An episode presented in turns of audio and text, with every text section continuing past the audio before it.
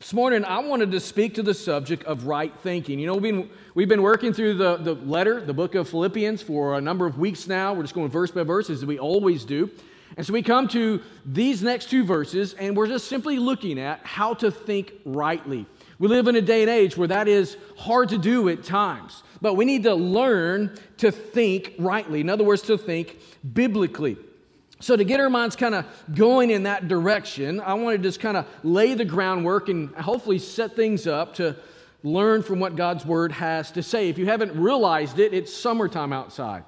Uh, we were at the pool yesterday for uh, almost a couple hours, and so my family and I are red today because of that. It's summertime. We love summertime. Who loves summertime? Anybody? Yeah. Uh, we love summertime. It's wonderful time of the year. In fact, we spend most of the winter thinking about summer. We spend our winter time thinking, man, when is it going to be sunny outside? When is it going to be warm outside? When is it going to be where I'm no longer pasty white because I got that Irish uh, DNA in my body, so I, I, I, get really, really white. I love to get uh, kind of a, I don't know that I ever get a glowing tan because of uh, of my uh, skin color, but I like to, to get a tan. I like to be beside the pool. I'm, I'm married to a woman who wants to be beside the beach. I would prefer to be in the boat on the lake, but we all want to be out in the sun and near the water. And so we spend uh, much time, much money thinking and moving in that direction. In fact, we even go so far in our preparation for the summer to spend our spring losing the pounds we gained during summer. I'm not going to ask for you to raise your hands on that one.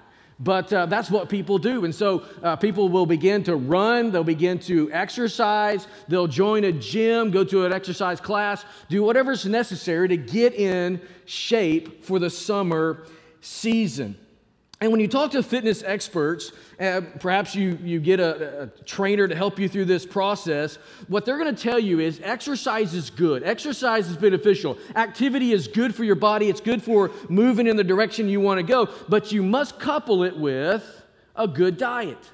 It's hard to outwork a bad diet. You can lift, you can run, you can do all the things you want to do, and it's going to move you a little bit in the direction you're wanting to go. But if you couple it with a good diet, it will exponentially move in the direction of fitness and losing, dropping those unwanted pounds. And so we need to eat right because, in many ways, you are what you eat. You know, the same is true of our minds. I want you to think about this as we talk about right thinking this morning.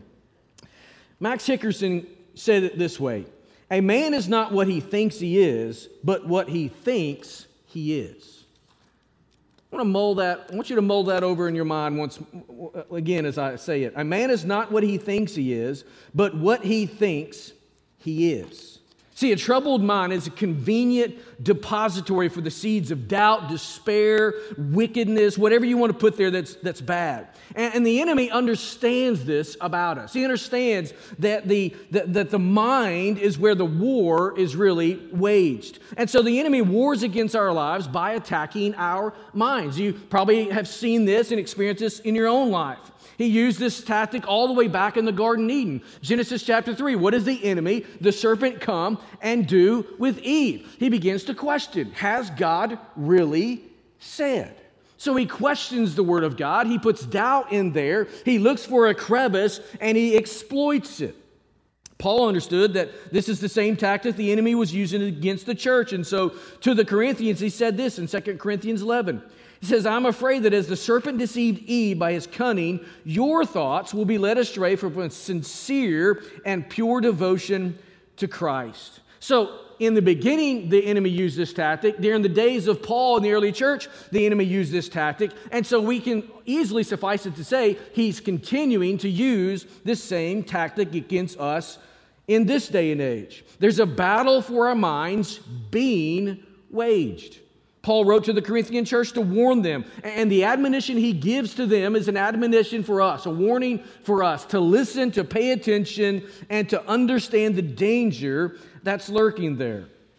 But thankfully, God has given us weapons we can draw upon in this fight. Paul told the Corinthians, 2 Corinthians chapter 10, For though we walk in the flesh, We are not waging war according to the flesh. For the weapons of our warfare are not of the flesh, but of divine power to destroy strongholds. We destroy arguments and every lofty opinion raised against the knowledge of God and take every thought captive to the obedience of Christ. See, when we're engaging in this fight, we're not drawing a physical sword, we're not pulling up in battle array with other physical soldiers. No, we're engaging on this intellectual, spiritual plane as we make sure our minds are tuned in to God and His Word and tuning out the things that are in error.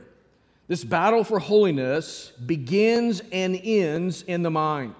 Uh, last Sunday, Pastor Nate uh, reminded us how we live a life of worship and a life of service to the Lord as he there took Romans chapter 12, verses 1 and 2, and talked about how living for the Lord, living a life of worship that models the holiness and love of Jesus begins on the inside. And, and we got to continually come back to that well and have our minds renewed and transformed through the Word of God.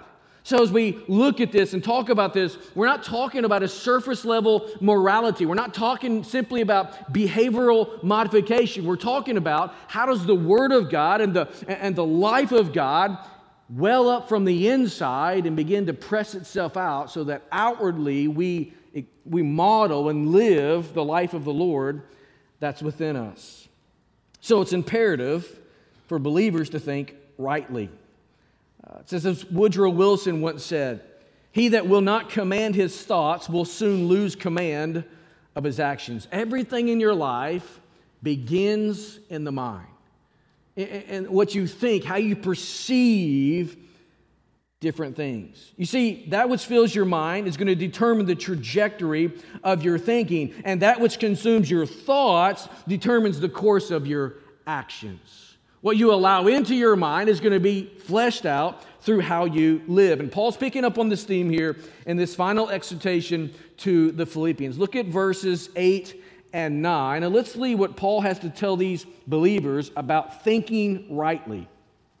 He says, Finally, brothers, whatever is true, whatever is honorable, whatever is just, whatever is pure, whatever is lovely, whatever is commendable, if there is any excellence, if there is anything worthy of praise, think about these things.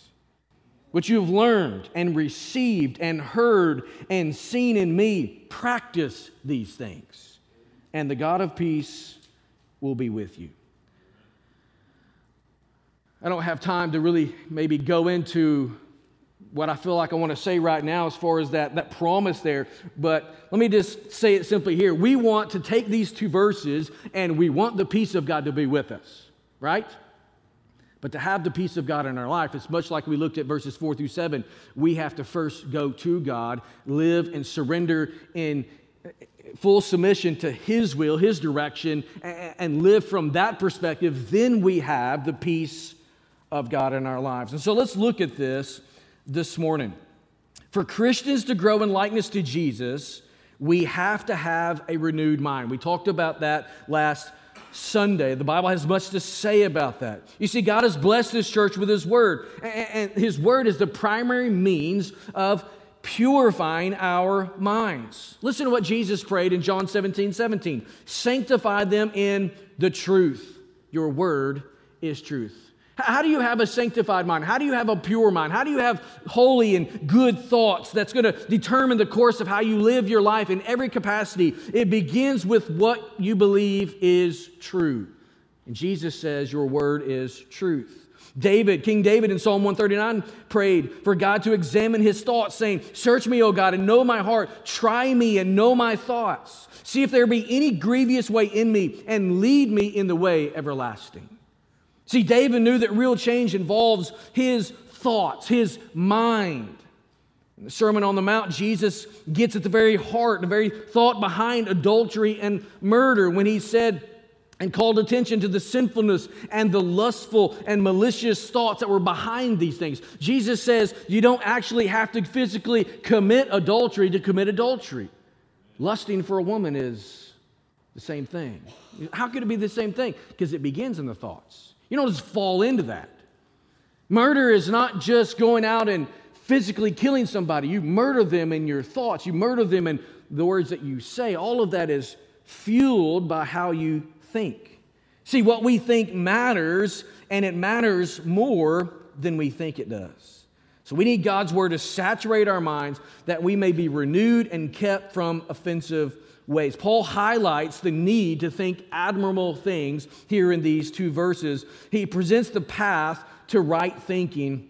And so I want to highlight three things for us this morning. First of all, we see here that there are things to embrace. There are things to embrace as we change our thinking process. There are things that we need to hold close. There's things that we need to hold dear. Look at what he says. Whatever's true, whatever's honorable, whatever's just, whatever's pure, whatever's lovely, whatever's commendable, if there's any excellence, if there's anything worthy of praise, think about these things. In other words, embrace them, bring them into your life, put them into your mind. He says, embrace truth. How many of us are embracing truth in all aspects of our life? Embrace honorable and dignified things. Embrace justness and righteousness. Embrace purity and innocence. Embrace lovely and pleasing things. Embrace commendable. In other words, things that are well spoken of. That there's no objection to that, that. That everyone is in agreement that this is a good, commendable thing. That which is morally excellent. That is that which is admi- admirable. These are the things Paul says we ought to think uh, about. This term here, to think about, it, carries the idea of calculation that we would that we would very determinedly think through this and calculate what it means for our lives. See, believers who desire to live a life that's pleasing to the Lord, a life that models the heart of Jesus before the world should dwell, should think, should ponder, should carefully consider and reflect on virtuous things in their lives thinking about those things. See, as a follower of Jesus, there are some things that you and I must embrace if we want to think rightly. So there are things to embrace. And when you think about that, that also means there's a counterpart to it. Secondly, there are some things to reject, right?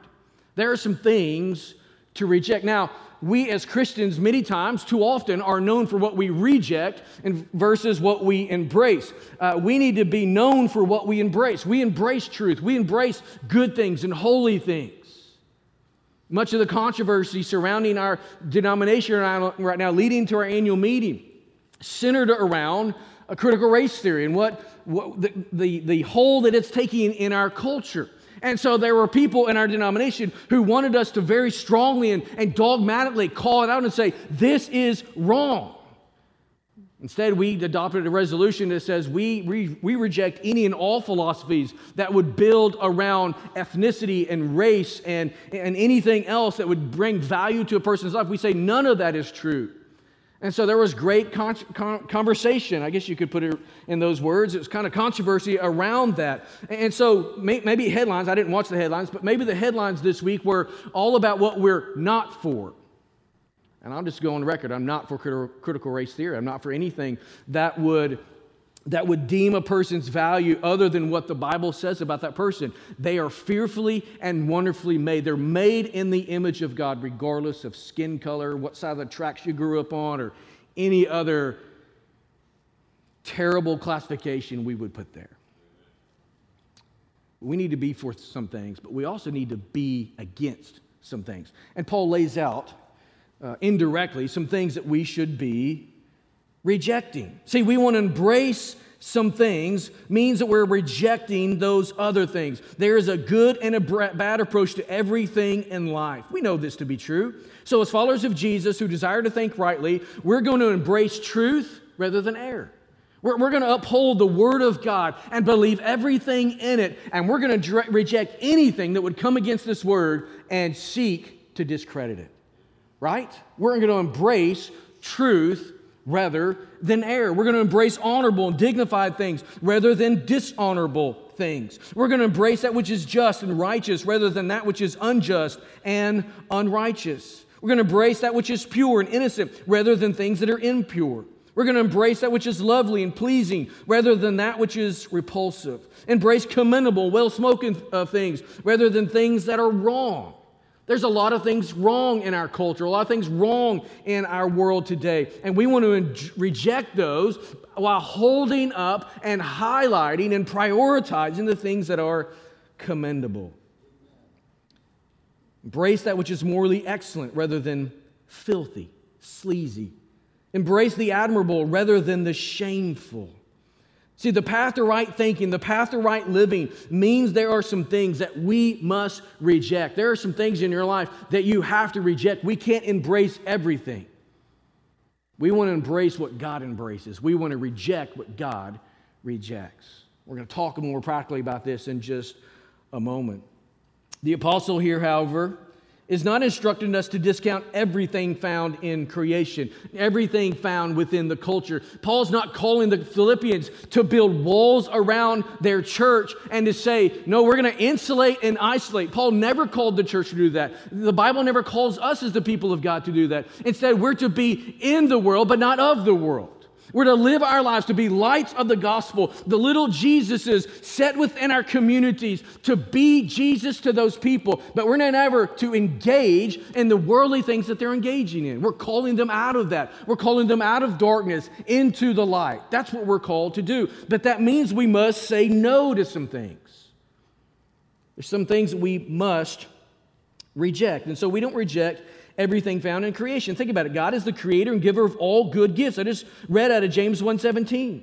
And so it should not surprise us to find many good qualities within the world. I mean, you get up on an early morning, maybe you're at the beach and you go down there and you look at the sunrise. That is a beautiful, beautiful thing.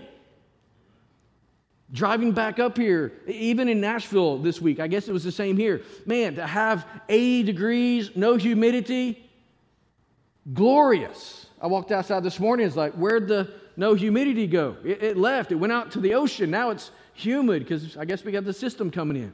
God gives us many good things in this world and even in the cultures in which we live. Our responsibility is to sift everything through the grid of God's word to determine what's good and what's bad. It's God who determines morality. And so we should ponder on that which the Bible finds worthy of our thoughts, worthy of our time, worthy of our energy, and reject all of that which the Bible finds unworthy of our thoughts and our energy. Right thinking, how do you get it? It's the result of daily meditation on the Word of God.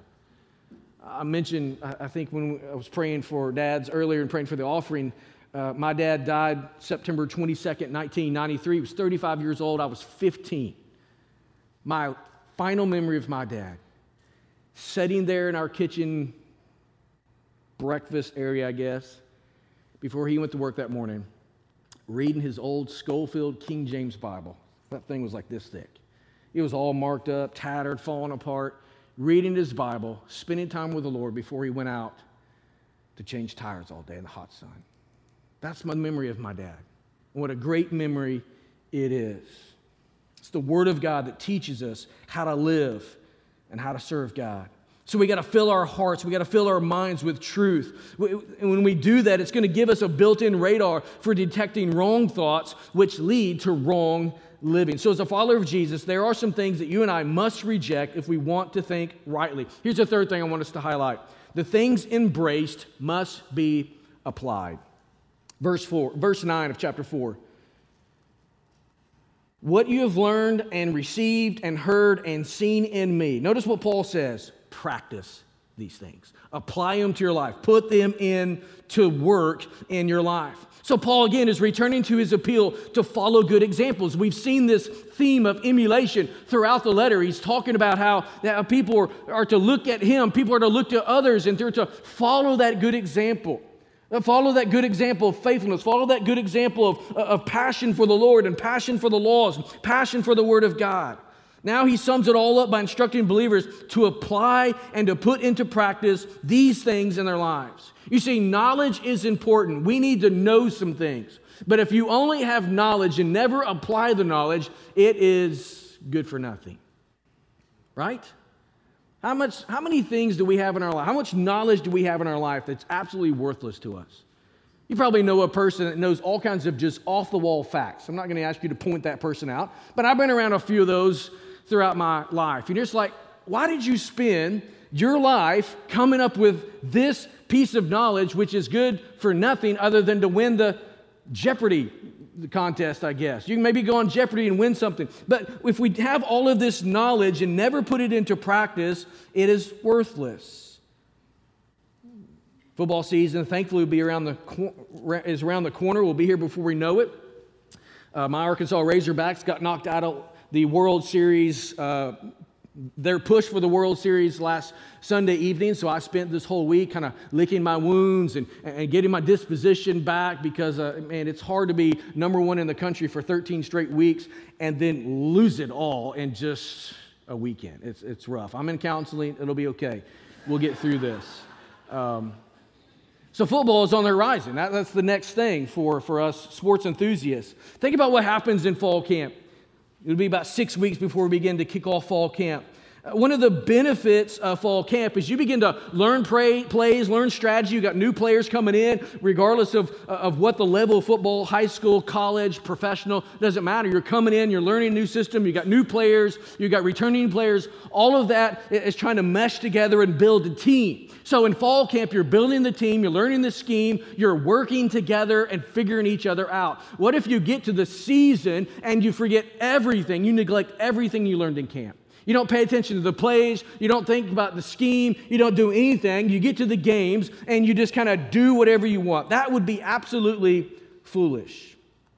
Coaches spend all of that time instructing their players in practice. Why? So that they will apply it in the game. That's what we're called to do, to apply it in the game of life. J. Dwight Pentecost had a good statement I came across this week. He says, Maturity in the Christian is not measured by what a man knows, but what a man does. Think about that. The maturity level in your spiritual life is not based upon how much Bible you know. It's how much Bible you do. You think about the Great Commission, Jesus commands us as Christians go into all the world and make disciples. To do what? Teach them all, whatsoever I've commanded them. Teach them to obey whatsoever I've commanded them. That's what we're to do. We're to take what we know and we're to put it to work, to do it in our lives. So there, these things that we embrace have to be applied in our lives. That which fills our minds determines the trajectory of our thinking, and that which consumes our thoughts then determines our actions. Just as in many ways you are what you eat, you are equally what you think. So, what does this mean for us? Let me give you two life applications. Number one, resolve to think holy thoughts. If you want to begin to think rightly, change your perspective and what, what you think, how you think, it begins with your resolve. I will think holy thoughts. I will not dwell on, ponder, give ground to, give time to, give energy to that which is not holy. I'm going to think holy thoughts. Number two, resolve to follow holy examples. Paul says, What you've learned, received, heard, and seen in me, practice these things. Follow my example. And so we want to do the same thing. We're all learning from other people. We learn from the Word of God, and then we see it demonstrated in other believers' lives, and we ought to see those holy examples and emulate them in our own lives. So we're going to resolve to follow holy examples. We're going to resolve to follow or to think holy thoughts. And then Paul offers a promise to these resolutions. The peace of God will be present. See, when you think about this and all that he's said, it only makes sense. He's talked about right praying, he's talked about right thinking and right living here, and all of these are the conditions for what possessing a restful mind free from anxiety is. When we do what God is instructing us here in this word, we can be assured the peace of God in our lives. When our thoughts, our affections, our concerns are properly placed on Jesus, how could we not have his peace? When we're doing things God's way, how could His peace not be in our lives? Truth is, it is in our life. We know He is trustworthy and true. We also know that because we have embraced certain things and while rejecting other things, we are clean and nothing stands between us and the Lord. Perhaps the reason so many people don't have the peace of God in their life is not because God doesn't want it for them, it's because they would prefer other things and they're nothing more than walking at a guilty distance. How many times do we do that in our own life? We know where we should be. We know how we should think. We know who we should be around. We know who we're around right now and how they're influencing our lives and how it pulls us away from what God wants for us in our thought life, in our actions, and in every aspect of who we are and what we're doing. We know where we should be. We know where we're at. And because we're not willing to take the step to get where we want to be, we walk at a guilty distance with the Lord. Does God love us? Yes. And we know that, but we're just not willing to say no to some things so we can say yes to the better things. But when we do, God's promise is true. The peace of God will be with us. And so, right thinking leads to God's favor.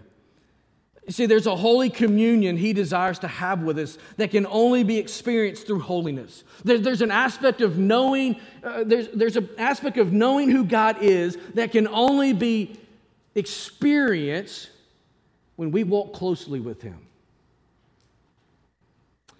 Southern Baptist Convention, every year that we are there, we we're all busy, right? And so we will try to spend time with people that we've known throughout our ministry lives for the last two decades. And so we'll try to have lunch here or coffee there or dinner there or maybe speak to someone at an exhibit. Or we're just always trying to reconnect with people that we don't always get a chance to, to be around. Some of these guys, uh, we had lunch with a good friend of mine that I graduated high school with, and he, he, he works for Lifeway. And so we always see him at the convention. We got to spend some time with him and his wife. It's always a wonderful time. But it's also a time of catching up. Why? because we're not around them. We're not doing life with them. We're not spending all that time. Many times that's kind of the way our walk with the Lord is. Rather than being with the Lord daily, in and out, reading the Bible, spending time with God's people, God is more of, a, of an acquaintance than a friend. He wants to be a friend in our lives, and to do that, we have to spend time with Him. He desires that for our lives. He desires to see holiness in us. So, what, is, what does this say about the things we allow to enter our minds through, like the television? If God desires holiness, and holiness sets us up to know God in a way that we can't know Him when we're not living holy, what does that say about the things we watch in television? What does that say about the movies that we're going to see?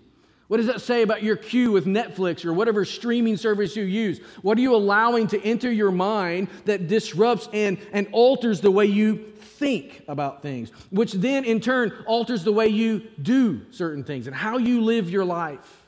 What does it say about the music you listen to? I love country music. I grew up on country music. I, I listen to country music now. I kind of go in spurts. Like one day I'm listening to uh, only the message with Sirius XM in my truck, and maybe the next day I'm listening to prime country because I, I love the 80s country. Like I like old country. But what are most country songs about? My wife left me, my dog died, I got a beer. You know, it's, it's not really wholesome stuff. So I, I notice that it, it pulls me away from where I probably ought to be a lot of times. I know what I run to when my heart's heavy.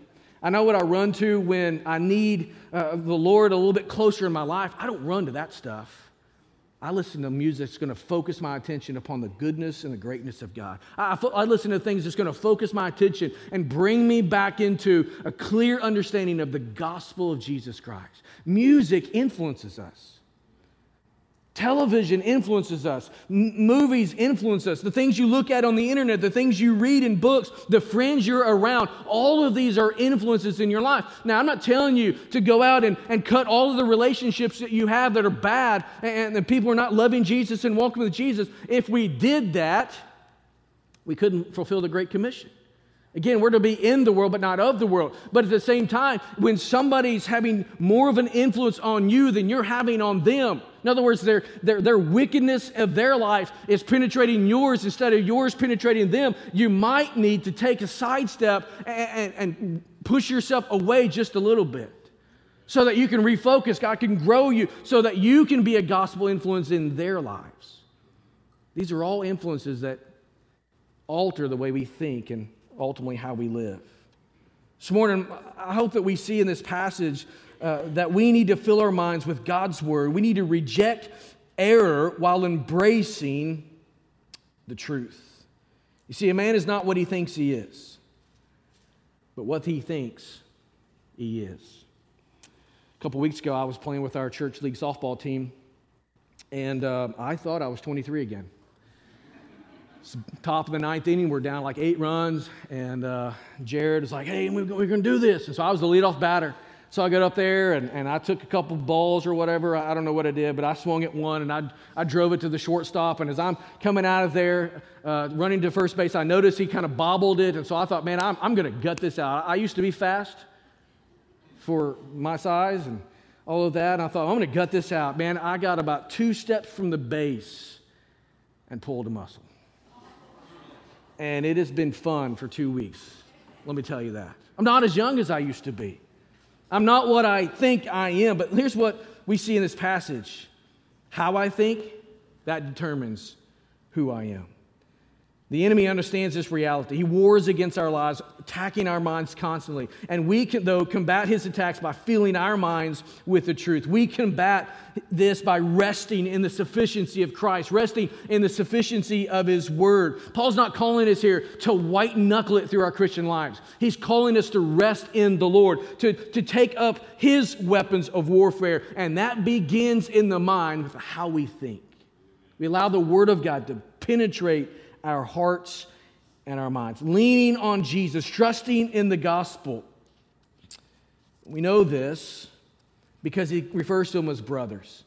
Brothers means that they are followers of Jesus. It means there's a time in their life where they understood their sinfulness, their separation from God. They embraced Jesus, believed the gospel, turned from their sin, and received forgiveness. So Paul's not telling them to just work on themselves. He's not calling us to positive thinking. He's not calling us to, to a group therapy here. He's calling us to learn to rest in God, fill our hearts and minds with His Word and allow God's life to be transformative in our lives from the inside out, to press Jesus out through us. How does that fit you this morning? Are you regularly allowing the searchlight of God's Spirit to use the Word of God to identify and lead you to repent of the things that you think wrongly about? And while rejecting those things, are replacing it with the truth of the gospel? Christian, what is it that fills your mind today? What is it that fills your mind? I'll be honest.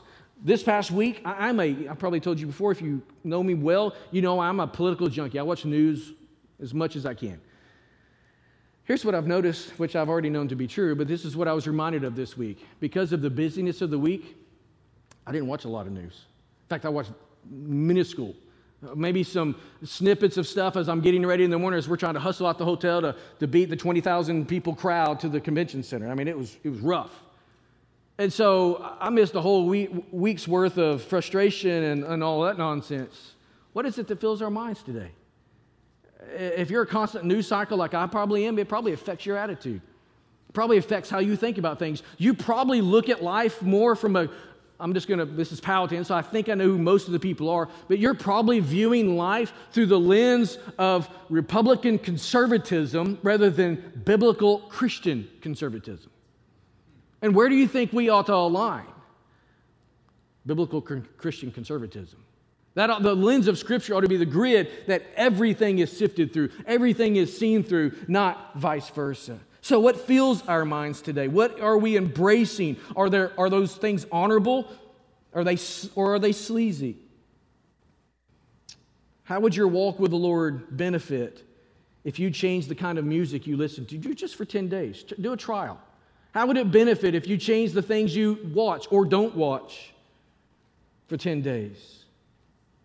Again, it's not about behavior modification, it's about allowing yourselves to be put into position to hear from God. Our kids are about to go to camp. I think it's like next week. Is that right? Or is it the week after? I get our summer schedule so uh, mixed up because we got so many things going on in the church this summer. It's so good. But we got kids going to kids camp in just a, a number of days. We got our students going to student camp uh, next month the beauty about camp is our kids and those adult leaders get away from the things that they're constantly around and their minds are able to be cleared out and so they can hear from God. Their hearts are more open. That's why we go to camp. Man, what would happen if we begin to clear out some things in our schedules and some things that we constantly fill our minds and hearts with and just allowed ourselves to set before the Lord and Him replace all that junk with His goodness and His truth. This morning, if you're not a follower of Jesus, I hope that through this you're beginning to see the futility of worldly things. They promise much but never deliver. See, the world knows nothing of lasting peace. It's, that peace can only be found in Jesus. So if you've never came to know Jesus as Lord and Savior, maybe you're online or here in the house, today needs to be the day of salvation for you. Your thinking needs to change, and that begins with a relationship with Jesus Christ.